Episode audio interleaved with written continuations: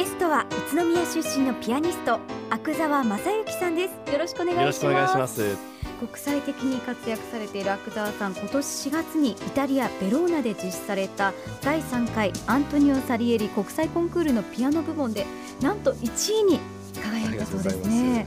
さらにバイオリンチェロなどの6部門で競った総合でも1位を獲得。日本人ピアニストとして初めて最高賞のアントニオ・サリエリ賞を受賞されたと聞きました。これはものすごい快挙だと思うんですが、まあ、あのアントニオ・サリエリっていうのは、はい。モーツァルトの「アマデウス」っていう映画があるんですけど、えーはいあの中ではちょっと敵役というんですかねちょっと嫌われ役なサリエリっていう作曲家がいましてえーまあ、そのサリエリっていう作曲家はイタリアのベローナのさらにちょっと田舎なレニャーゴっていう町出身なんですけど、はい。まあ、その町を挙げての国際コンクールということではい。で、まあ、その時自分もハンガリーの作曲家の作品で自分も勝負したんですけどうん。結果を見たらあのそういう1位いただけたので結果も嬉しいんですけどそのハンガリーで勉強した曲を評価されたっていうのが嬉しかったですね。あのどうしてもコンクールだと緊張されたりとかあるんじゃないかなと思うんですが、まあ若干ありますけどあのもう舞台に歩いてはい、一歩踏み出した瞬間にスイッチが入るっていうかその時お客さんをよく自分も見てるので聴衆を、聴衆の様子を見てその時のなんとなくな感覚をつかんであの聴衆と一体化するというかな、へうん。ーそう。そのなんとなくはやっぱりピアノの練習だけでは学べないというのかな。はい。その常に生活感の中で自分がやっぱり音楽を意識してるので多分舞台に立っても生活してる延長線上というのかな。練習しててもそこはいつも緊張感をある程度持って練習しています、へー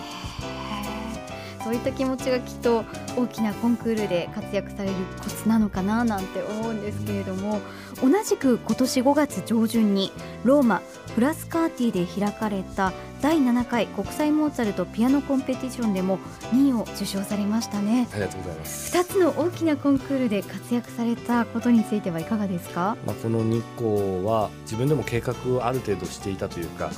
最後の自分の留学期間のここからここの間にコンクールを受けて何としてでも成果を出さなきゃっていう気持ちでいたのでまあ本当ラッキーでした。いや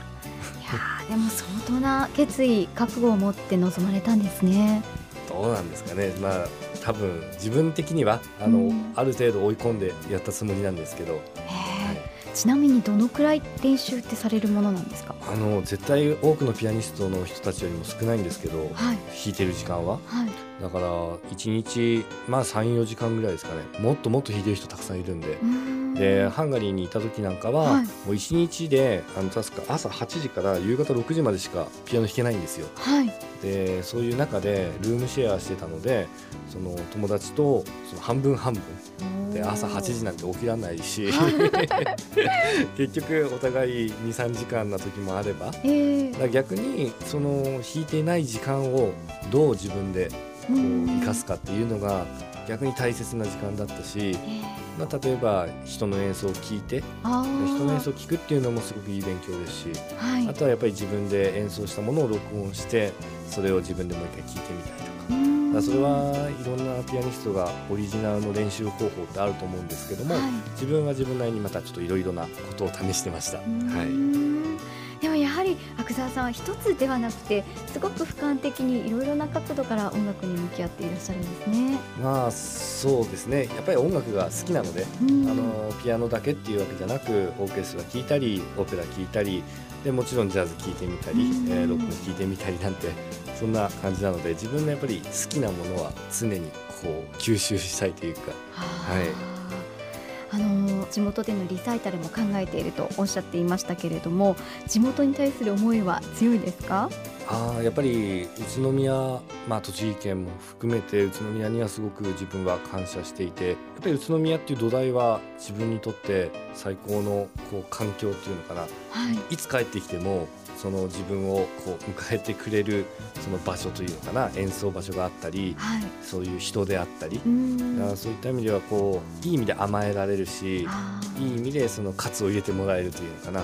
そういった意味ではあのずっと自分が宇都宮で勉強していたっていうのは自分のことだけじゃなく宇都宮にやっぱ感謝しているところはあります。はい。うんつい最近帰国されたばかりですけれども、はい、一番わあ帰ってきたと思った瞬間ってどんなところですか？あ帰ってきたか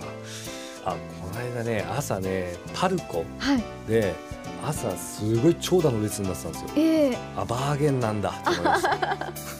こんな長蛇の列。あんま見たことないと思って、え。ー、あ宇都宮もこんなに若い人朝から並んでるんだって。あどうでもいいやでも若いパワーがねやっぱり、まあ、福田さんも若いですけど。僕ね年28なんですけど、はい、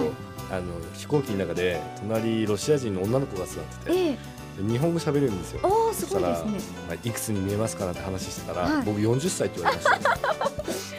えー、いやでもそれだけこう落ち着きもあってそれでいてあのとてもおしゃれでいらっしゃいますし今時の感性を これなんか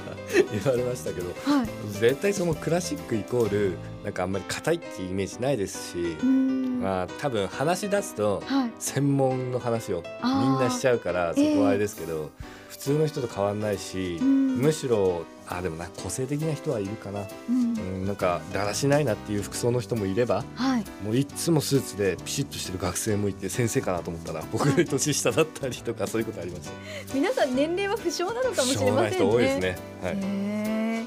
さあそんな阿久澤さん宇都宮ゆかい市民にも任命されるということで宇都宮ゆかい市民としての意気込みをお願いします。そうですね。まあ愉快っていう言葉はなんか周りの人曰く僕に合ってるみたいなので